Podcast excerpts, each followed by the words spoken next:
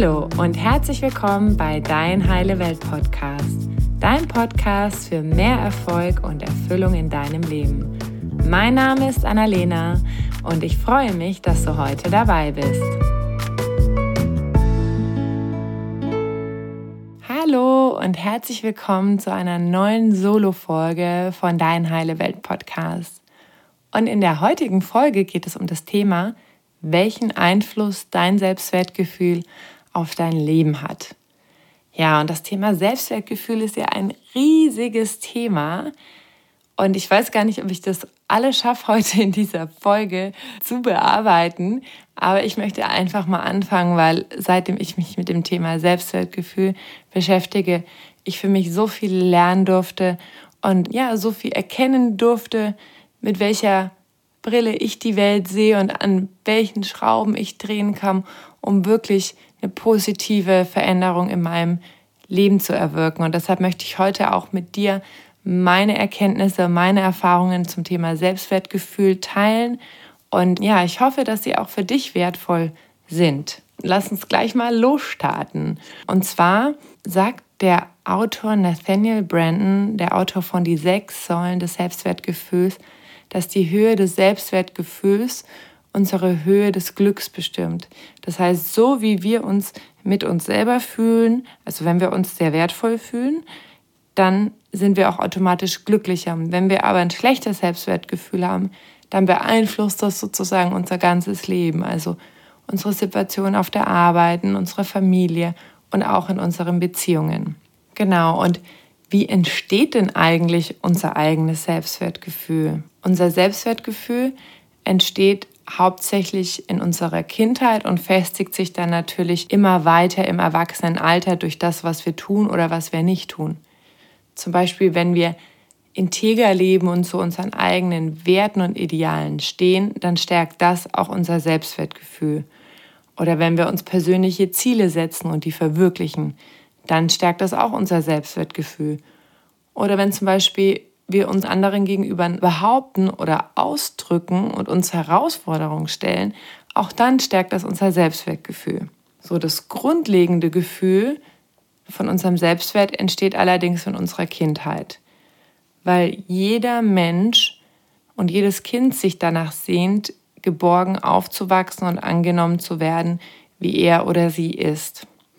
Und wenn wir in unserer Kindheit dieses Gefühl bekommen, dass wir genauso wie wir sind, okay sind, also sozusagen, dass wir bedingungslos geliebt werden, dann entwickeln wir Urvertrauen. Und wenn wir Urvertrauen haben, dann haben wir zum einen Selbstvertrauen, also in uns selber, und haben auch Vertrauen in andere Menschen. Ja, häufig ist das eben nicht der Fall, dass wir als Kinder in einer Umgebung aufwachsen, wo uns Eltern immer das Gefühl geben, dass wir so wie wir sind vollkommen okay sind, sondern häufig wachsen Kinder eben auf in einem Umfeld, wo Unsicherheit entsteht oder auch Ablehnung oder eine Abhängigkeit so, also du wirst geliebt, wenn du gute Noten hast oder die Mama ist immer traurig und du musst dich um die Mama kümmern oder die Eltern streiten sich viel oder lassen sich möglicherweise scheiden oder es gibt Existenzprobleme. Und all das, also all dieses Umfeld prägt natürlich ein Kind in seinem Großwerden.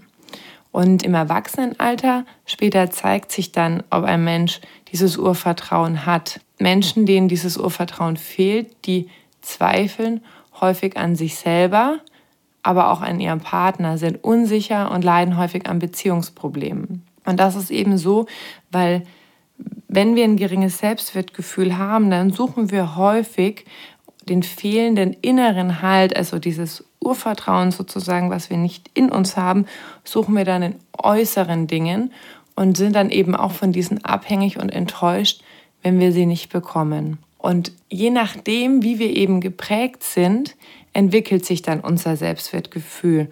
Weil wenn wir als Kinder auf die Welt kommen, dann ist unser Gehirn nur zu 25 Prozent ausgebildet. Das heißt, die gröbsten Datenautobahnen im Gehirn, also die synaptischen Verbindungen, die prägen sich in den ersten sechs Jahren ein. Und das hängt nämlich nicht einfach so davon ab, ach ja, das fällt jetzt vom Himmel, sondern das hängt wirklich ganz stark davon ab, in welchem Umfeld wir aufwachsen.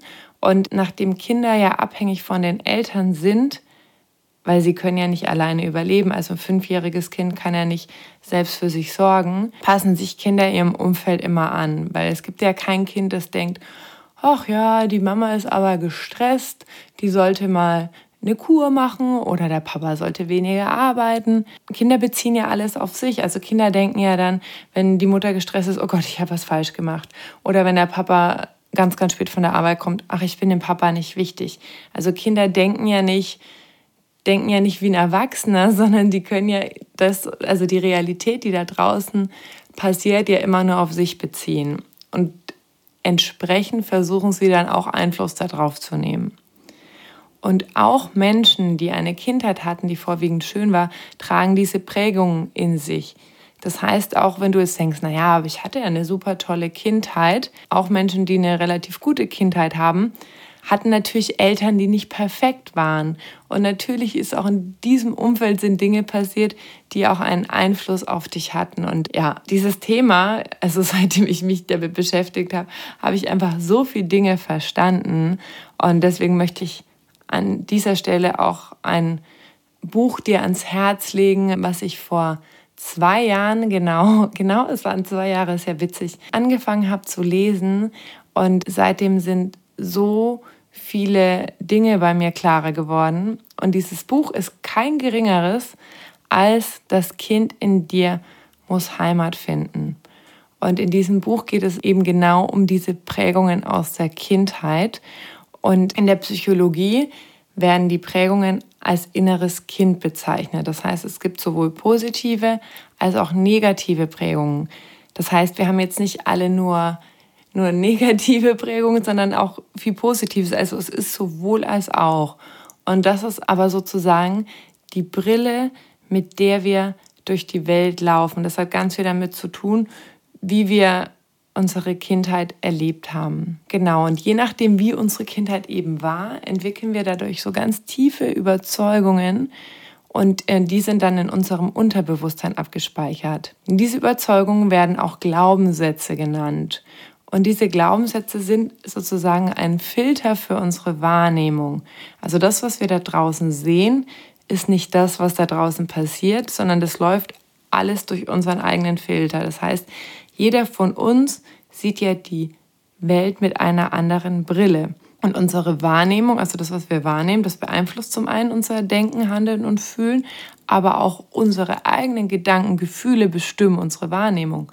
Und das heißt, wir sehen nicht die Welt, wie sie ist, sondern wie wir sind. Also wenn wir jetzt denken, ich bin nicht willkommen und komme irgendwo hin und irgendjemand schaut uns schief an, dann ist natürlich ja in unserem Unterbewusstsein dieser Glaubenssatz abgespeichert und der wirkt dann wieder in diesem Moment und wir interpretieren Dinge, Aussagen, Blicke nach diesem Glaubenssatz und denken, denken da wieder, ach, ich bin wieder nicht willkommen. Und so verstärkt sich sozusagen das immer wieder, wenn wir nicht wahrnehmen, welche Glaubenssätze wir haben, die uns sozusagen durch unser Leben begleiten. Wenn du zum Beispiel einen Glaubenssatz hast, ich muss dich glücklich machen. Also wenn du zum Beispiel bei deinen Eltern immer das Gefühl hattest, du musst dich anpassen, du musst für gute Stimmung sorgen, damit das daheim alles funktioniert und immer so das Gefühl hattest, oh, ich muss deine Erwartung erfüllen, also die Erwartung der Eltern erfüllen. Dann entwickelt natürlich ein Kind eine Strategie und passt sich an, will gefallen, will, will eben gucken, dass einfach alles gut läuft. Und aufgrund von diesen Strategien haben wir halt häufig auch im Erwachsenenalter dann Schwierigkeiten. Wenn dein Partner zum Beispiel irgendwie an dich rantritt und sagt, irgendetwas zu dir sagt, was ihm wichtig ist oder was er sich wünscht, und du hast aber diese Brille auf, oh, ich muss dich glücklich machen, ich muss deine Erwartungen erfüllen, dann kann es natürlich sein, dass du schnell denkst, oh Gott, der will wieder was, ich muss das jetzt machen, um geliebt zu werden, damit das hier alles funktioniert, damit die Stimmung hier gut ist. Aber vielleicht hat dein Partner einfach nur ausdrücken wollen, was ihm wichtig ist. Und er braucht das gar nicht unbedingt oder es muss nicht unbedingt so sein. Es kann aber sein, dass du dann eben sehr stark darauf reagierst, weil in deinem tiefen Inneren immer noch so diese Überzeugung ist, ja, ich muss dich ja glücklich machen und ich muss deine Erwartung erfüllen, damit ich geliebt werde. Und also das Thema Glaubenssätze ist sehr, sehr, sehr spannend, erstmal herauszufinden, ja, welche Glaubenssätze habe ich denn, welche unbewussten, welche Glaubenssätze wirken denn jeden Tag in meinem Leben? Und dann auch, wie kann ich diese Glaubenssätze verändern? Und dazu werde ich aber noch mal eine extra Folge machen, weil das würde jetzt hier diese Folge total sprengen. Genau, und im Prinzip möchte jedes Kind und jeder Mensch auch einfach nur geliebt und angenommen werden. Und um geliebt und angenommen zu sein, entwickeln Kinder Strategien, um eben diesen Schmerz von diesen Glaubenssätzen nicht zu fühlen. Das heißt, wenn du zum Beispiel denkst, ich genüge nicht, also so einen tiefen Glaubenssatz hast, ich genüge nicht, weil du Liebe und Anerkennung von deinen Eltern bekommen hast, wenn du gute Noten geschrieben hast oder wenn du ein liebes Mädchen oder ein lieber Junge warst und viel zu Hause geholfen hast, aber nie das Gefühl hattest, hey, ich bin einfach so, wie ich bin, ohne dass ich irgendwas tue, bin ich geliebt. Wenn du dieses Gefühl nie bekommen hast und dann eben diesen Glaubenssatz entwickelt hast, ich genüge nicht, dann entwickelt sozusagen das Kind verschiedene Strategien, um diesen Schmerz nicht mehr zu empfinden, weil kein Kind will ja fühlen, oh, ich genüge nicht. Und dann könnte eine mögliche Strategie zum Beispiel sein, perfekt sein zu wollen. Das heißt, ähm, wir sagen ja immer, ja, wenn man perfekt sein will, dann hat es was mit Begeisterung zu tun für das, was ich tatsächlich mache. Häufig ist es aber so, dass dieses Perfektionsstreben aus einer ganz anderen Ecke kommt. Es kommt nämlich daher, alles richtig machen zu wollen und diese eigene Angst zu versagen nicht zu fühlen. Denn wenn ich perfekt bin und alles richtig mache, dann kann ja niemand zu mir sagen, hey, du bist falsch oder hey, das war nicht gut genug. Und das ist eben das, was uns dann auch im Alltag immer die größten Schwierigkeiten macht. Das sind eben diese Schutzstrategien, so heißen die auch in diesem Buch, die uns Schwierigkeiten bereiten. Das heißt, wenn ich perfekt sein will, ist es natürlich unheimlich anstrengend, weil sowas wie perfekt gibt es ja eigentlich nicht. Also wann ist denn gut gut genug? Und wenn wir immer diese total überhöhte Anforderungen an uns selbst haben, aber da nie wirklich hinkommen, dann führt das natürlich zu einer wahnsinnig großen Unzufriedenheit. Diese verschiedenen Schutzstrategien, die wir uns dann selbst aneignen, die zeigen sich auf der Verhaltensebene. Und wenn wir erkennen, welche Schutzstrategien wir haben, um eben diese Glaubenssätze, also diese tiefen Überzeugungen in uns sozusagen zu entkräften, wenn wir verstehen, was wir da für Strategien an der Hand haben, dann können wir auch lernen, andere Entscheidungen zu treffen. Deshalb soll es in dieser Folge auch erstmal nur darum gehen, dass wir uns das bewusst machen, was haben wir denn für ein Selbstwertgefühl und welche Prägungen haben uns denn beeinflusst? Und da möchte ich ganz kurz meine Geschichte mit dir dazu teilen. Und zwar, als ich das Buch vor zwei Jahren gelesen habe, bin ich so an eine bestimmte Stelle gekommen. Und zwar war ich auch bei diesen Schutzstrategien und habe dann so gelesen, Helfersyndrom. Und ich habe diese zwei Seiten gelesen und ich habe mir gedacht, diese Frau, die Autorin, die schreibt gerade nur über mich. Also ich war so verblüfft, weil ich dachte mir, die muss ja neben mir sitzen, die muss mich total gut persönlich kennen, dass sie jetzt genau diese zwei Seiten so über mich schreiben kann. Ja, das hat mir so die Augen geöffnet damals, was ich auch für eine Strategie habe, die mir das Leben manchmal richtig schwer macht. Und bei dem Helfersyndrom ist es zum Beispiel so, dass Menschen, die diese Schutzstrategie haben, helfen anderen Menschen bei ganz vielen Dingen, um sich dadurch selbst wertvoll zu fühlen. Und das ist ja so ein Ding, weil häufig sehen wir jemand anderen und sagen, oh, der hilft immer allen anderen. Oh, diese Person opfert sich so auf für andere. Die ist so, so bemüht und so wertvoll und so weiter. Ja, also das ist sozusagen der Deckmantel. Aber darunter ist halt die Frage, warum tue ich das? Weil alles, was wir Menschen tun, tun wir ja, um uns Bedürfnisse zu erfüllen.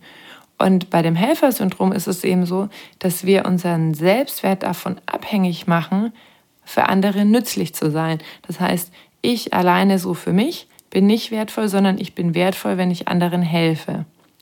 Das heißt aber auch im Umkehrschluss, dass ich ja immer abhängig davon bin, wie es mir geht, nur wenn ich anderen helfen kann. Das heißt, wenn ich mit jemandem zusammen bin und er lässt sich nicht helfen, ja, wie definiere ich denn dann mein eigenes Selbstwertgefühl? Wie fühle ich mich denn gut? Und will der andere das überhaupt, dass ich ihm helfe? Also häufig ist es ja dann auch so, dass Leute, die ein Helfersyndrom haben, und das war bei mir genauso, und manchmal ist das immer noch so, die helfen anderen dann total viel, obwohl die das vielleicht gar nicht wollen. Das heißt auch, das hat auch manchmal was damit zu tun, zu viel Verantwortung für den anderen zu übernehmen und ähm, sich bei dem einzumischen, was überhaupt nicht gewünscht ist. Und bei mir ist das halt eben entstanden, weil ich als Mädchen groß geworden bin und mein Papa schon immer viel mit Krankheiten zu tun hatte. Das heißt, ich habe eben auch geguckt, okay, wie kann ich hier dafür sorgen, dass es ihm gut geht, dass es meinen Eltern irgendwie gut geht, dass es ihm gesundheitlich besser geht, dass die Stimmung halt auch gut ist. Und so habe ich natürlich auch diese Strategie entwickelt. Ich hätte natürlich auch eine andere Strategie entwickeln können. Das hängt dann auch immer noch ein bisschen davon ab, welches Temperament ein Kind hat, weil auch zwei Kinder, die relativ ähnlich aufwachsen, also bei den gleichen Eltern, ja auch häufig unterschiedliche Strategien wählen. Also da kommen sozusagen ganz viele Dinge zusammen, warum wir uns sozusagen diese Schutzstrategien auswählen. Was aber wichtig ist zu wissen, dass wir eben nicht die Welt sehen, so wie sie ist, sondern wie wir sind. Und dass das ganz viel mit unserem eigenen Selbstwertgefühl und den tiefen Überzeugungen zu tun hat, die sich in unserer Kindheit ausgebildet haben. Da ist eben auch wichtig zu wissen, dass jede Person mit ihrer eigenen Brille durch die Welt läuft. Das heißt, jeder von uns sieht sozusagen die Welt durch die eigenen Glaubenssätze und durch die eigenen Prägungen. Das heißt, auch wenn du mit jemand, auf jemand anderen triffst und ein Streit anfängst oder eine Unstimmigkeit ist, dann kannst du auch da sicher sein, dass die andere Person ja auch in einer gewissen Art und Weise geprägt ist, also auch Glaubenssätze hat oder auch Schutzstrategien an der Hand hat und dass sich das häufig halt gegenseitig beeinflusst.